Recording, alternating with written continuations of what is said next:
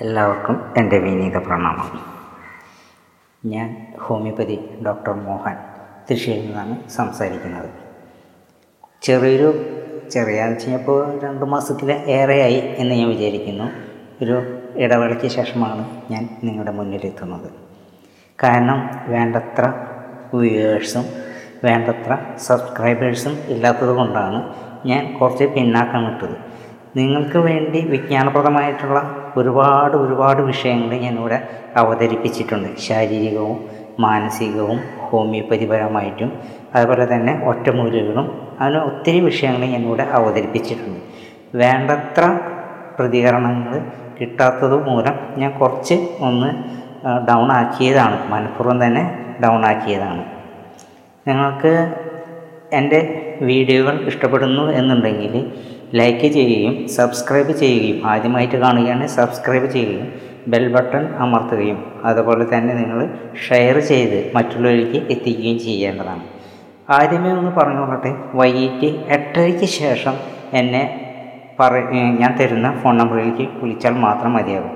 പകലൊന്നും എനിക്ക് ചിലപ്പോൾ നിങ്ങളുടെ ഫോൺ അറ്റൻഡ് ചെയ്യുവാനോ കാര്യങ്ങൾക്കോ നിവൃത്തി ഉണ്ടാവുകയില്ല.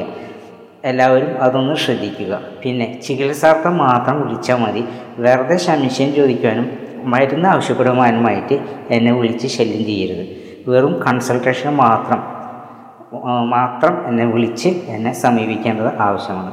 തൃശ്ശൂർ ടൗണിൽ തന്നെയാണ് ഒരു റൗണ്ടിൽ നിന്നും ഒരു മൂന്ന് കിലോമീറ്റർ ദൂരം മാത്രമാണ് എന്റെ വീട്ടിലേക്കുള്ളത്. പലരും കൊല്ലത്ത് നിന്നും മലപ്പുറത്ത് നിന്നും തിരുവനന്തപുരത്ത് നിന്നും ബാംഗ്ലൂരിൽ നിന്നൊക്കെ വിളിക്കാറുണ്ട്. ഈവൻ ജർമ്മനിയിൽ നിന്ന് പോലും ആൾക്കാർ വിളിക്കാറുണ്ട്. എല്ലാവർക്കും പറയാനുള്ളത് ഒരേ കാര്യം തന്നെയാണ്. ദൂരം കൂടുതലാണ് എന്നുള്ളതാണ്. കാരണം വെച്ച് കഴിഞ്ഞാൽ ആവശ്യക്കാരന്റെ ദൂരം അത്ര വലിയ ഔചിത്യമൊന്നുമല്ല. അപ്പോൾ നിങ്ങൾക്ക് ആവശ്യമുണ്ടെങ്കിൽ മാത്രം എന്നെ വിളിച്ചാൽ മതി. കൺസൾട്ടേഷൻ മാത്രം വിളിച്ചാൽ മതി. അതുപോലെ തന്നെ ഔഷധം ചോദിച്ചിട്ട് കുറേ പേര് ശല്യം ചെയ്യുന്നുണ്ട്. അതിന് മരുന്നുണ്ടോ? ഇതിന് മരുന്നുണ്ടോ? അതിന് മരുന്ന് പറഞ്ഞു തരുമെന്നാണ് ചോദിക്കുന്നത്. അപ്പോൾ മരുന്ന് പറഞ്ഞു തന്നതുകൊണ്ട് നിങ്ങൾക്ക് ഒരു ഫലം ഉണ്ടാകില്ല. അപ്പോൾ നിങ്ങൾ നേരിട്ട് വന്ന് കണ്ട് നോക്കി പരിശോധിച്ചതിന് ശേഷം മാത്രമാണ് നിങ്ങൾക്ക് മരുന്ന് ഫലിക്കുമോ ഇല്ലയോ എന്നുള്ളത് അറിയാം ഇന്ന് ഒരു നാഡീവിജ്ഞാനത്തെ കുറിച്ചിട്ടാണ് ഞാൻ പറയാൻ ഉദ്ദേശിക്കുന്നത്. നാഡിവിജ്ഞാനം പലരും കേട്ടിട്ടുണ്ടായിരിക്കും. നാഡി പരിശോധിക്കുക. നാഡി നോക്കിയിട്ട് നമ്മുടെ രോഗം നിർണയിക്കുക ഔഷധങ്ങൾ നിർണയിക്കുക. നമ്മുടെ പാരമ്പര്യ വൈദ്യന്മാരിൽ അല്ലെങ്കിൽ സിദ്ധ വൈദ്യന്മാരിലെല്ലാം ഇത് പണ്ട് ഉപയോഗിച്ചിരുന്നു. ഇന്നും ഇപ്പോൾ അതിന് കുറേശ്ശെ പ്രചുര പ്രചാരമേറി വരികയാണ്. ഇന്ന് പല മോഡേൺ മെഡിസിൻ ഡോക്ടേഴ്സും ആയുർവേദ ഡോക്ടേഴ്സും ഹോമിയോപ്പതി ഡോക്ടേഴ്സും ഇത് പഠിച്ച് അത് പ്രവർത്തന മണ്ഡലത്തിലേക്ക് കൊണ്ടുവന്നിരിക്കുകയാണ്. അപ്പോൾ അത് കാരണം കൊണ്ട് നിങ്ങൾക്ക് അത് മനസ്സിലാക്കാനായിട്ട് അല്ലെങ്കിൽ അത് എന്താണെന്ന് ചെറുതായിട്ട് ഒന്ന് അവതരിപ്പിക്കാൻ വേണ്ടിയിട്ടാണ് ഈ സമയം ഞാൻ ഉപയോഗിക്കുന്നത്. നാഡിയെ കുറിച്ചിട്ട് നമുക്ക് എല്ലാവരും നന്നായിട്ട് കേട്ടിട്ടുണ്ട്. പിന്നെ നമ്മുടെ മോഡേൺ മെഡിസിനിലുള്ള ഡോക്ടേഴ്സ് ചെയ്യുന്ന പൾസ് റീഡിംഗ് അല്ല നമ്മുടെ നാഡി എന്ന് പറയുന്നത്. നാഡി എന്ന് പറയുന്ന സംഗതി അതിന്റെ ആചാര്യൻ നമ്മുടെ അഗസ്ത്യമുനിയാണ്. അത് ദശനാഡികളാണ് അദ്ദേഹം നമുക്ക് അവതരിപ്പിച്ച് തന്നിട്ടുള്ളത്. ദശനാഡികൾക്ക് ശേഷം മറ്റ് അനേകം നാഡികൾ നമുക്കുണ്ട് അപ്പോൾ അവയെല്ലാം സൂക്ഷ്മ നാഡികളാണ് അവയെക്കുറിച്ചിട്ടൊന്നും നമുക്ക് വിശദീകരിച്ച് പഠിക്കേണ്ടത് ആവശ്യമില്ല. അത് ഒരു വൈദ്യനാകുന്ന ഒരു വ്യക്തിക്ക് മാത്രമാണ് അല്ലെങ്കിൽ ഡോക്ടേഴ്സിന് മാത്രമാണ് അത് അറിയേണ്ട ആവശ്യമുള്ളൂ. സാധാരണക്കാരർക്ക് അത് പഠിക്കാനോ അത് പ്രയോഗിക്കാനോ അറിഞ്ഞിട്ട് വലിയ കാര്യമൊന്നുമില്ല. അതുകൊണ്ട് അതിനെക്കുറിച്ചിട്ട് ഞാൻ ഇവിടെ സവിസ്തരം പറയാൻ ഉദ്ദേശിക്കുന്നില്ല. അഞ്ച് സ്ഥലങ്ങളിലാണ് കൂടുതലായിട്ട് നാടി പരിശോധിക്കുക. സാധാരണ നമുക്കറിയാം കയ്യിന്റെ കയ്യിലാണ് സാധാരണ മർമ്മം അല്ല നാടി നോക്കാറുള്ളത്. അതുപോലെ തന്നെ കണങ്കാലിലും കാലിന്റെ തള്ളവിരലിലും തൊണ്ട തൊണ്ടയിലും കന്നിച്ചുഴിയിലുമൊക്കെ നാടി പിടിച്ച് പരിശോധിക്കാറുണ്ട്. അപ്പോൾ ഇതിൽ പ്രധാനമായിട്ടും നാടി നോക്കുന്നത് നമ്മുടെ കയ്യിൽ തന്നെയാണ്. കയ്യിൽ നാടി നോക്കുന്നത് എങ്ങനെ വെച്ചിട്ടുണ്ടെങ്കിൽ നമ്മുടെ ഈ വിരലെടുത്ത് കഴിഞ്ഞിട്ടുണ്ടെങ്കിൽ തള്ളവിരലിന്റെ ഇവിടെ നിന്നും ഇങ്ങനെ വന്നു കഴിഞ്ഞിട്ടുണ്ടെങ്കിൽ ഇതിങ്ങനെയാണ് അത് പരിശോധിക്കുന്നത്. അതായത് തള്ളവിരലിന്റെ ഇവിടെ നിന്നും ഇറങ്ങി ഇവിടെ നിന്നും ഒരു വിരൽ ഇറങ്ങി ആണ് ഈ നാടി പിടിക്കേണ്ടത്. ഈ മൂന്ന് വിരലുകളാണ് പിടിക്കുന്നത്. ഇത് വാദം പിത്തം കഫം. അപ്പോൾ ഈ മൂന്ന് നാടികളും നമുക്ക് വേണമെങ്കിൽ പരിശോധിച്ച് നോക്കാം. ഇതിന്റെ ഇവിടെ നിന്നും കുറച്ചും കൂടെ ഇറങ്ങിക്കഴിഞ്ഞെങ്കിൽ മൂന്ന് നാഡികൾ ഇടിക്കുന്നതായിട്ട് നമുക്ക് കാണാം. ചിലത് ദ്രുതഗതിയിലായിരിക്കും ചിലത് വളരെ മന്ദഗതിയിലായിരിക്കും ചിലത് നല്ല ശക്തിയായിട്ട് തുടിക്കുന്നതായിരിക്കും. അങ്ങനെ പല രീതിയിലാണ് അത് മനസ്സിലാക്കുക. നമ്മുടെ മരണം തൊട്ട് നമ്മുടെ രോഗങ്ങളുമായിട്ട് ഇത് ബന്ധപ്പെട്ട് കിടക്കുന്നു. നമ്മുടെ ശരീരത്തിൽ ഓരോ അവയവങ്ങളുമായിട്ട് ഈ നാടികൾക്ക് ബന്ധമുണ്ട്. കാലിന്റെ പെരുവിരൽ മുതൽ നമ്മുടെ ശിരസ് വരെ ഉള്ള എല്ലാ ഭാഗങ്ങളും നാടിയായിട്ട് ബന്ധപ്പെട്ട് കിടക്കുന്നു. അതുപോലെ തന്നെ നമ്മുടെ മർമ്മങ്ങളുമായിട്ട് ഈ നാടികൾക്ക് പ്രധാന ബന്ധങ്ങളുണ്ട്. അപ്പോൾ ത്രിദോഷങ്ങളാണ് നാഡി പരിശോധിച്ചിട്ട് നമ്മൾ പറയുന്നത്. അതായത് വാദം പിത്തം കഫം. അപ്പോൾ ഈ മൂന്ന് നാഡികളാണ് നമ്മൾ സാധാരണ അറിയുക. ഇത് കൂടാതെ ഉണ്ട് നമുക്ക് ഗുരുനാഡി എന്ന് പറയുന്ന ഒരു നാടിയും കൂടെ ഉണ്ട്. നമ്മുടെ ചിത്തം സംബന്ധിച്ച് നമ്മുടെ പ്രകൃതം എങ്ങനെയാണ് നമ്മുടെ സ്വഭാവം എങ്ങനെയാണ് എന്നീ ഇത്യാദി കാര്യങ്ങളൊക്കെ ഗുരുനാടി പിടിച്ചുകൊണ്ട് ആ ഒരു വൈദ്യന് അല്ലെങ്കിൽ നാടി ഈ പരിശോധിക്കുന്ന ആൾക്ക് മനസ്സിലാക്കാനായിട്ട് സാധിക്കും. അപ്പോൾ വാദം പിത്തം കഫം ഇതിന്റെ സമസന്തുലിതാവസ്ഥയാണ് നമ്മുടെ ആരോഗ്യാവസ്ഥ. ഇതിൽ അസന്തുലിതാവസ്ഥ സംഭവിക്കുമ്പോഴാണ് മനുഷ്യർക്ക് രോഗങ്ങൾ വരുന്നത്. അപ്പോഴാണ് അവയവങ്ങളിലെല്ലാം രോഗങ്ങൾ ബാധിക്കുന്നത്. നമ്മുടെ ഓരോ അവയവങ്ങൾക്കും ഈ നാടിയുമായിട്ട് ബന്ധമുണ്ട്.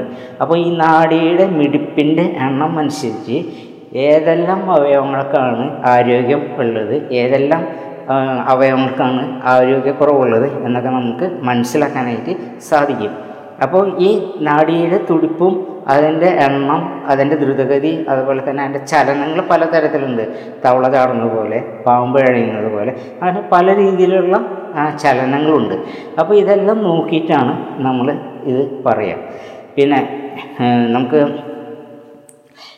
നാടിയെക്കുറിച്ചിട്ട് പറയുമ്പോൾ വായു അതായത് വാദമാണ് നാഡി അതായത് വായു. വായു ആണ് നമുക്ക് കാണാൻ സാധിക്കില്ലെങ്കിലും സ്പർശനം കൊണ്ട് നമുക്ക് അറിയാനായിട്ട് സാധിക്കും.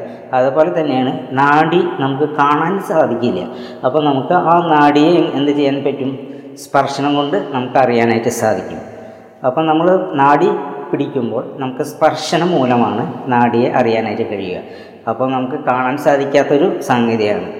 ഈ നാഡിയെ സംബന്ധിച്ച് പ്രധാന രാജാവ് എന്ന് പറയുന്നത് വാദനാടിയാണ് കാരണം വാദം എന്ന് പറയുന്നത് വായുവാണ്.